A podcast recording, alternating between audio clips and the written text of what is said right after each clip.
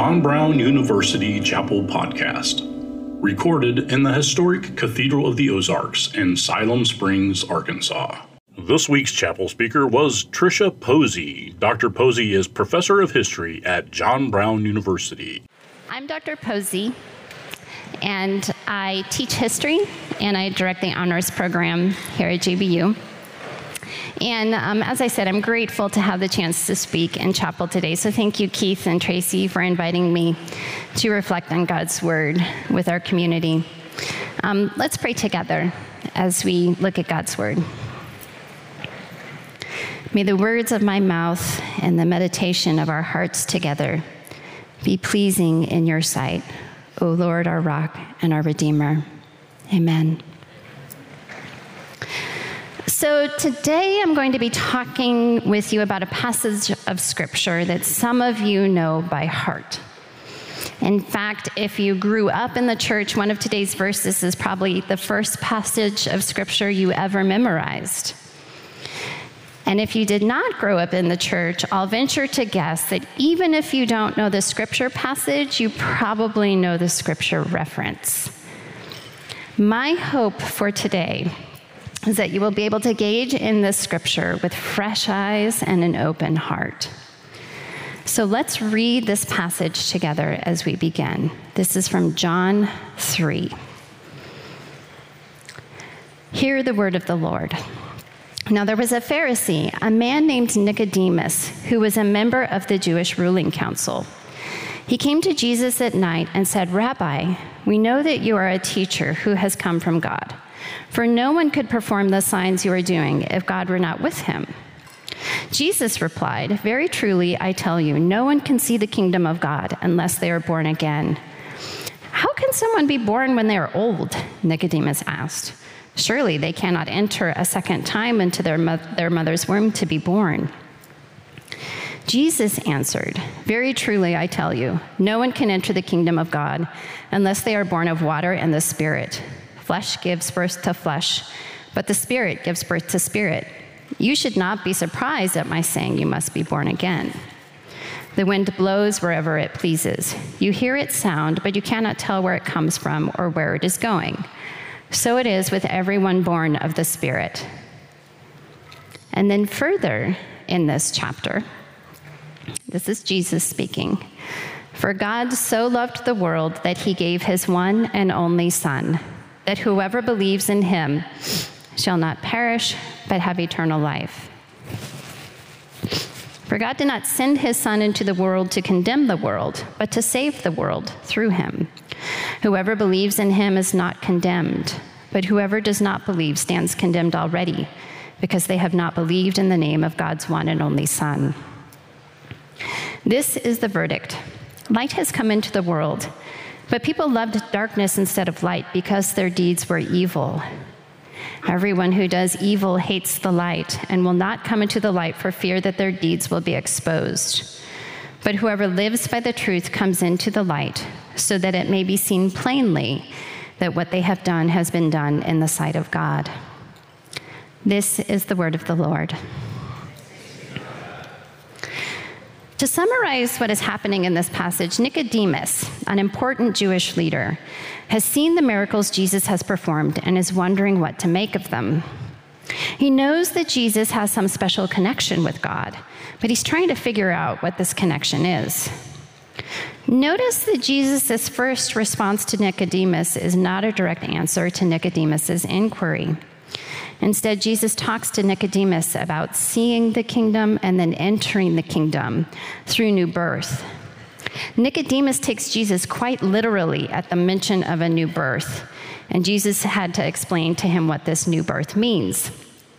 At the end of this passage, Jesus describes himself as light, and he tries to help Nicodemus understand how he himself is the light of truth, the truth that Nicodemus had been seeking. I want to pause here to reflect on the most well-known verse in this passage, John 3:16. As I said, whether or not you've spent time in the church, you are probably familiar with the verse because it's the one that we see all the time in public settings. Here's just a brief sampling of places where we've seen references to John 3:16. There's graffiti. And then the next one, I love this one. This guy apparently is the rainbow man with his John 3:16 shirt. Okay, next one. Tim Tebow. John 3:16. There we go. This next one is my absolute favorite. John 3:16. That's great. So for many of us, it's easy to think about John 3:16 as the verse that we see everywhere or the verse uh, that we can recite from memory. But let's pause. Let's pause and put ourselves in this moment in scripture. Nicodemus isn't looking at graffiti or a poster. Nicodemus is facing Jesus. Jesus, who, while speaking these words, for God so loved the world that he gave his one and only Son, is speaking about himself. And what do we know about this Jesus who's speaking these words? Here are some things that Jesus reveals about himself in this passage. First, we learn that Jesus is God's Son. Nicodemus has identified something special about Jesus. He refers to Jesus as a teacher who has come from God. Coming from Nicodemus, a leader in the Jewish ruling council, this is high praise. It's the reason Nicodemus wanted to talk to Jesus. He saw Jesus' miracles and was hungry to learn more about the man who could do such amazing things. But Jesus tells Nicodemus that he isn't just from God, he's the Son of God sent by God to carry out a special purpose in the world, to bring the gift of salvation. And notice the language that Jesus uses when he describes this gift. In verse 17, Jesus says, For God did not send his Son into the world to condemn the world, but to save the world through him. And what is the nature of this salvation? as we learn later, this gift is Jesus' sacrificing of himself for the sins of the world, the sins of all of us, so that we might experience eternal life with God, the God who loves us with a deeper love than any of us could ever imagine. So Jesus tells Nicodemus he's God's son. Then, further in the passage, Jesus describes himself as light. If you've been to chapel already this semester, you'll remember that this is a common theme in the book of John, and it's going to come up again. Jesus describes himself as light all throughout this text. He's the light that drives away darkness. In verses 19 and 20, Jesus says, Light has come into the world, but people loved darkness instead of light because their deeds were evil. Everyone who does evil hates light and will not come into the light for fear that their deeds will be exposed. Now, as followers of Scripture, we know that Jesus' word was alive and active for Nicodemus, but it's also active and alive for us as well. So think about these verses and apply them to yourself. Do you love darkness instead of light? Are your deeds evil?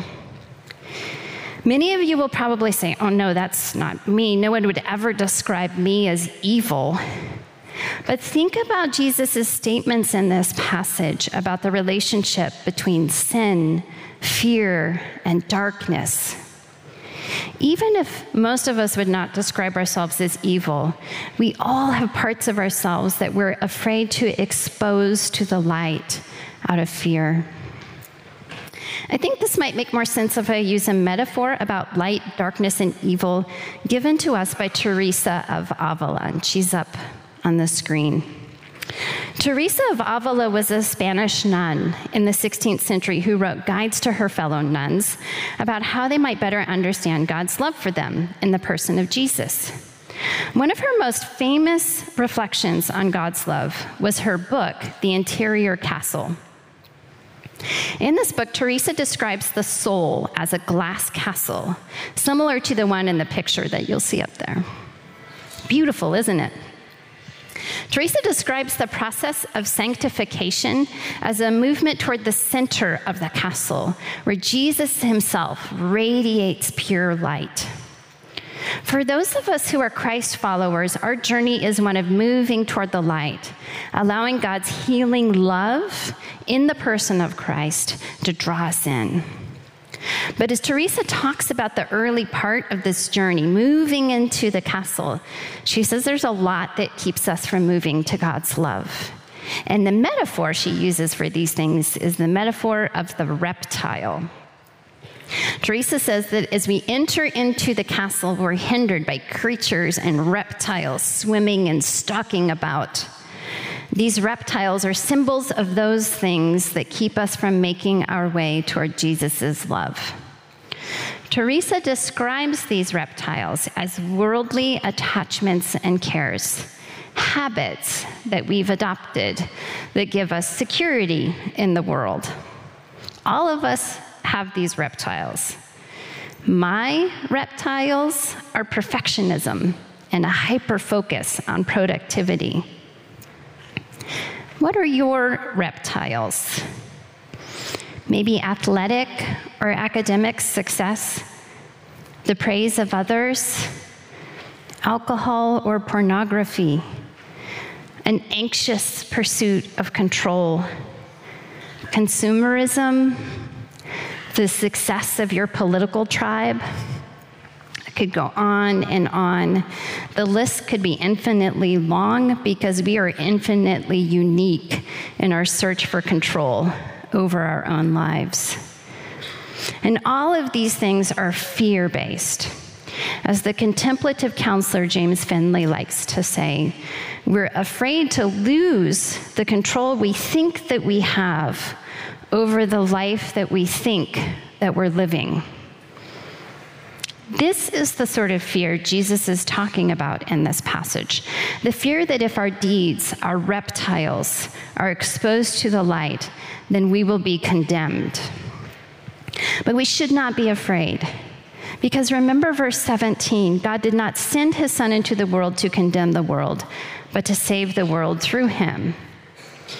In her autobiography, Teresa describes the sanctifying power of Christ in this way If Christ dwells in us, then we can endure all things, for Christ strengthens us and never abandons us. He is a true friend. And I clearly see that if we expect to please Him and receive an abundance of His graces, God desires that these graces must come to us from the hands of Christ through His most sacred humanity, in which God takes delight. There's a beautiful passage of scripture later in the New Testament that brings all of this together.